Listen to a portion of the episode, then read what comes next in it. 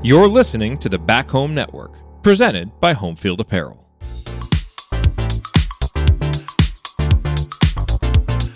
Welcome back to the NIL Hotline. Galen Clavio, Olivia Clavio joining you. Took a couple of weeks off, holiday, summer, just stuff in general, vacations happening. So sorry for the hiatus, but happy to be speaking with all you folks once again as a lot's going on with name, image, and likeness and college sports in general and how they intersect with uh, both Olivia's area of intellectual property and just more broadly how Congress is or is not getting involved. Olivia, good to see you again. How are things going? Good, good. Good to see you too. Yes, had a nice vacation, went down to Florida. So always love the beach. Yes, absolutely. So a lot's happened since you've been gone. Uh, we're seeing college athletics leaders, uh, whether it is Charlie Baker, the president of the NCAA, or Nick Saban, uh, or any one of a number of folks from across college athletics going to Congress to talk to Congress people about trying to get a national federal NIL law that would supersede state NIL laws that we're seeing passed and that we've talked about here on the podcast with the idea that, well, gosh, you know, we really need a level playing field here. And, you know, we, we really have to avoid this patchwork of things because, you know, it's a mess. And we've we've heard a lot of things from these folks in these hearings that sound really scary. Uh, you know, sound like they're going to end college sports as we know it. Uh, so there's a lot of different things we could dive into on this, Olivia. But I guess first and foremost, I wanted to bring back something that you had mentioned last month which is this idea of the whole concept of a federal law relating to rights of publicity and how that does not exist anywhere. And this was something that we actually, if you're on Twitter and you follow Darren Heitner, who's uh, been one of the kind of leaders, thought leaders out there regarding NIL, has a newsletter himself that he writes regularly that I recommend subscribing to. But you know, he made a point that I think is is really important and we've talked about it on this show a bit already. Um, you know, it's it's really fascinating, uh, and I'm just going to read what his what his quote was here on Twitter. Why should Congress create a federal law to restrict college athletes' NIL rights? Because that's what any federal law would do when it has never passed legislation governing any other individual's publicity rights, uh, which is essentially what NIL Correct. is. Publicity rights have been left to the states to recognize either by statute or by common law. These states have determined it's a distinct and broadly recognized IP right.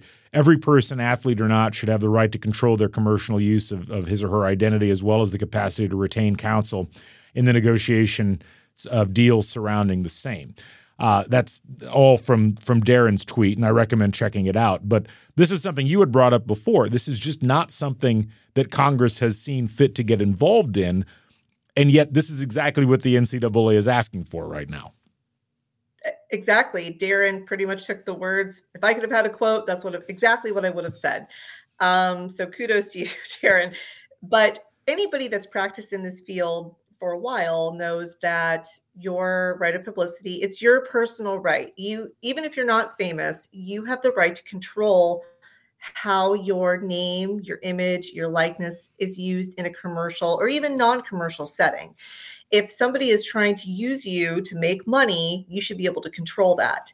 And the the thought that Congress wants to step in and potentially put a cap on the value of someone's name, image, and likeness is absolutely contrary to where we're at for everybody else. everybody else in, in, in each state are going to be governed by those state laws. And I know there's a lot of competing thoughts on you know whether there should be limitations and I understand they want this there to be a level playing field but there is no level playing field when it comes to your value. Your value is your individual value. I personally think it should not be capped. And if they're going to go down this route for collegiate athletics, then I think it makes sense to just have a federal standard in place, period, for right of publicity. But I think that that is going to be an incredibly unpopular thing to do. Um, you know, there's a lot of talk about not wanting to prey on minors.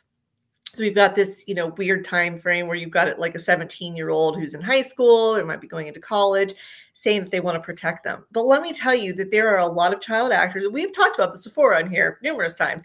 Child actors, esports, that's another big one where you don't actually go into college to play esports. You just have esport athletes. You know, they're brokering seven figure deals and no one's, you know, going to Congress asking them to put cap limits on esport players. So, um, you know, I think right now this is a lot of posturing, a lot of control. They want control and they want to continue to control college athletes. Yeah, well, yeah, and that's it's ultimately something that keeps coming back to that. I mean, there was a quote from the SEC commissioner Greg Sankey uh, at the SEC meetings that happened. I think it was either I think about have been two weeks ago now, but the quote was this: "There's increasing interest and recognition of the need for congressional engagement to resolve these issues. And I'd like to note there's interest and recognition of the need among college administrators. This is not something that's being pushed by by people outside of this necessarily. What's happening at the state level is exactly what we, meaning college administrators, warned about. Our states are making a mess of college athletics. Our states are adopting laws that are not helpful to conduct conference competition and national competition. Um, will Congress continue to provide the opportunity for a national solution? I wasn't aware they were they had done that to begin with. It's not necessarily what any of us would have preferred four or five years ago, but it's our current reality. I think that that quote is a really uh, it's a very good insight into the mentalities here because what's what's interesting about all of the state laws that we've talked about, whether it's this New York law that just passed this New York State Senate and is now going to the governor's desk you know, not only is it that states are passing laws that allow for and encourage uh, colleges and universities to engage in NIL related items, but it's also shielding those schools from punishment by the NCAA for violating whatever rules the NCAA has come up with. Now, you could look at that and you could say to yourself, well, of course, you need some kind of top down solution. But what everybody seems to be missing and what is not being talked about by these college administrators as they go talk to Congress is that the top down solution isn't something that needs to be coming from the federal government. It's something that needs to be coming from the member institutions that are involved in this. Is this is something we've talked about over and over again. This idea that name, image, and likeness was something that could have been handled by the NCAA membership itself. It's something where they could have passed their own institutional bylaws. Uh, they could have come to a solution as a group and said, this is the rules that we're going to have. But there's two fundamental issues that are faced there. One is that if you followed college athletics long enough, these universities, because they're in competition with each other, refuse to put themselves in a position where they might be competitively disadvantaged with the people that they are supposedly in business cahoots with, which is the other schools, the other colleges and universities. And so there is almost no incentive for them to actually work together. The second thing that I think is important to remember is that these states are oftentimes passing these laws at the behest of boosters and administrators of these colleges and universities. It's this idea that, well, if I'm in if I'm in Florida, for instance, or if I'm in Indiana or if I'm in New York, I don't want my home school, college, or university to be at a competitive disadvantage because our laws regarding NIL are too stringent. You know, they're they're too difficult and and you know, some other school in a different state suddenly has an advantage on the recruiting trail. And you know, that really makes the idea, and this was brought up uh, in a piece that I was reading today, and On3, Winter had some some quotes in this about you know why would a state why would a legislator from a state that's passed lax NIL laws or laws that are helping to encourage the athletic departments in their state to participate in NIL and then turn around and vote for a federal statute that would limit those items. And the idea that now suddenly what you're expecting colleges and universities, uh, you know, to to abide by more stringent laws that might put them at a disadvantage similar to what they were at before. It's a very convoluted thing. I get why the NCAA and some of its member schools are trying to put something in place. But the idea here is not theoretically shouldn't be to have the federal government coming in and doing something that, as you pointed out and as Darren pointed out, they've never done anywhere else in this particular area. It's instead for the NCAA and its member institutions to acknowledge that they're in a professional sports business as opposed to being you know, being in the situation that they claim that they're in, which is running amateur athletics for billions of dollars a year. And it requires those people to get along bring athletes to the table and figure out something that's going to be financially amenable to all parties. And that just seems to be not on the docket for most of these folks going and talking to Congress right now. Right. Well, I think they're all just trying to work it out. And I think that there's been some deals that have been struck.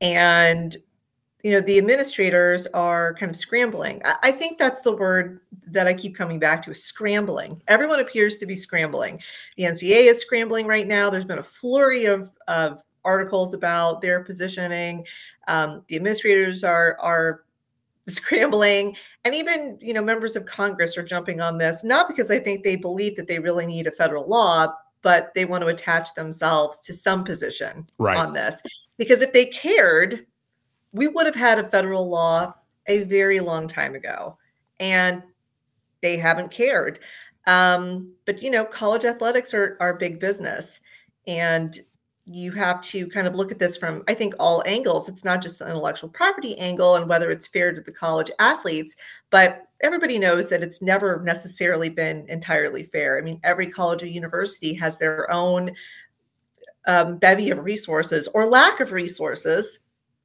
And you know, we all kind of we all we all know that. If you are a fan of college athletics, you're aware of the financial status of some schools over other schools. And NIL deals, I hate to say it, are just going to have to be another one of those potentially you know unfair um, but not really unfair but you know um, unbalanced i guess you know realities. Yeah, well, I mean, the idea, I mean, to some degree, I think NIL, as we've talked about, and collectives related to NIL, what they provide colleges and universities is a way to take an underground economy and bring it more above ground. And I think where a lot of these colleges and universities are are struggling is that there's there's a fundamental tension as we've talked about on the podcast at the heart of the fact that the business that most of these universities have engaged in with college sports for decades now is suddenly above board. It's it's now seen for everybody like there is a financial element involved in this that's pretty significant. And there's a there's a real dishonesty from my perspective at the heart of a lot of these arguments that are being made about you know, well, we need to have somebody come in because states are out of control. Well, the states are out of control because the NCAA, their approach to trying to solve the NIL issue as it was coming to uh, to to light prior to the Kavanaugh opinion that that came out that led ultimately to the floodgates opening on this a couple of summers ago. Rather than try to come up with a workable solution where they said, you know what, we're making hundreds of millions of dollars collectively billions of dollars if you really combine everything in college sports. The, it's clear that the attempts that we've made over the course of time to say that college athletes don't get the same legal protections and legal guarantees that every other college student and every other person gets simply because – we require them to surrender those rights when they sign a scholarship agreement rather than just acknowledging, you know what, that system's done and over with, and we need to come up with something that matches the current reality and the current climate. The NCAA's approach was we're going to get the Supreme Court or Congress to give us an antitrust exemption so that we can do whatever we want.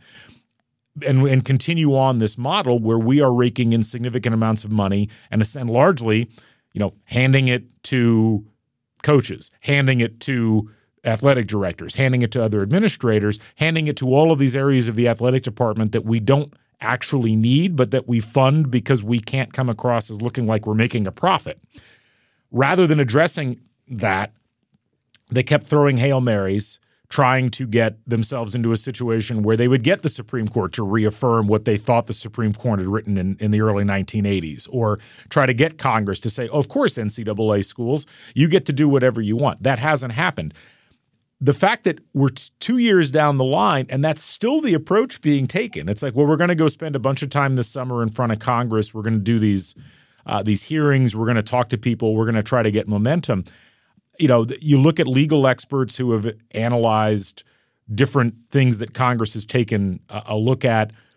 The idea that this is actually going to work out and that you're going to get any kind of a consensus on what would happen with a federal NIL law that is specifically targeted at college athletes, the idea that that would even happen seems really, really thin. And Olivia, I guess the thing that I think about on this even if such a law was passed, even if somehow you got Republicans and Democrats who can't agree, you, you can't even get Republicans to agree with each other.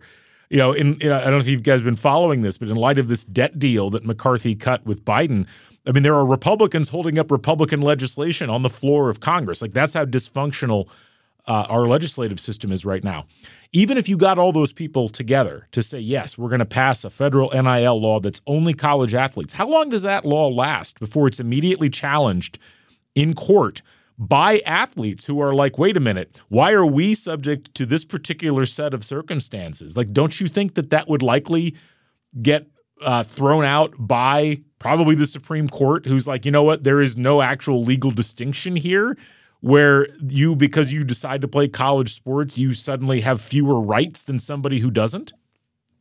Yes and i mean to not get too into the legal weeds on this um, since this is not technically a legal you know podcast but there's a lot of different rights that are actually woven into a right of publicity right including the right of privacy which i hate to break it to everyone was destroyed um, last year when the Supreme Court, you know, overturned Roe versus Wade. And um, this is not about abortion, but that entire opinion was about the right of privacy. And that is your right of publicity right. It's the right of privacy. And in that instance, the Supreme Court was saying states, you should be allowed to make this decision, this privacy decision. That is no different.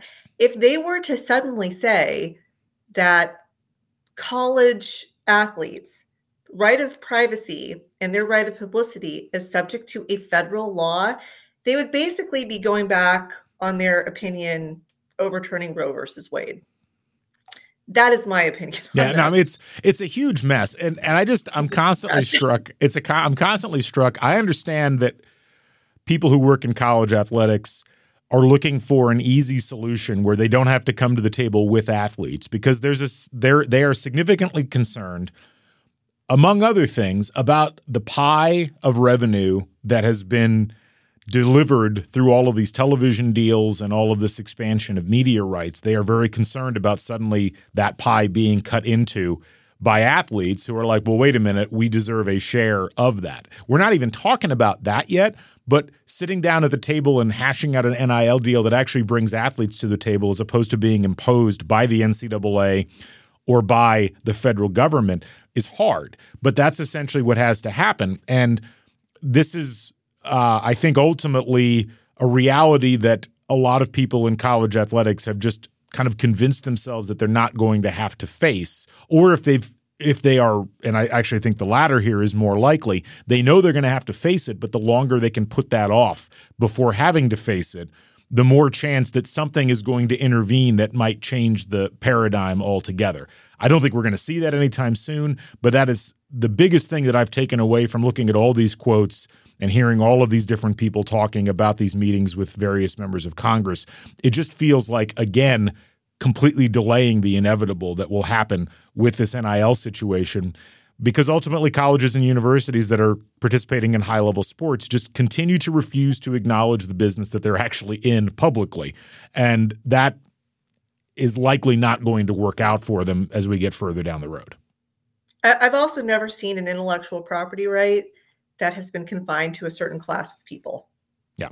And that's so, again, again, and a lot of it, a, a, lot of it comes back to this fundamental thing where there is a, a bit of voodoo that has been practiced by colleges and universities where they have managed to convince the American public and many legislators that somehow college athletes do not warrant the same legal protections regarding right of publicity or the ability to make money that everybody else in the United States has that you know at that age that is to me probably the most fascinating thing about this. And it's why we're still having the conversation in the first place. Because again if you picked any other class of people I don't think you'd be having the same argument. But we've had a century of the American public being told that somehow college athletes don't deserve any of the rights that they are con- constitutionally granted and legally granted through what we've established across the board in the United States over the course of that same period of time. Anyway, that'll wrap it up for this episode. We'll be back next week with more episodes as we've got plenty to talk about on this. We're going to dig into some items. Uh, wanted to talk about the, some of the discrepancies we're seeing between uh, NIL deals for for female athletes and NIL deals for male athletes. There's been a lot of talk about that and whether there are Title IX implications. And, and I think the answer on that might surprise some of you.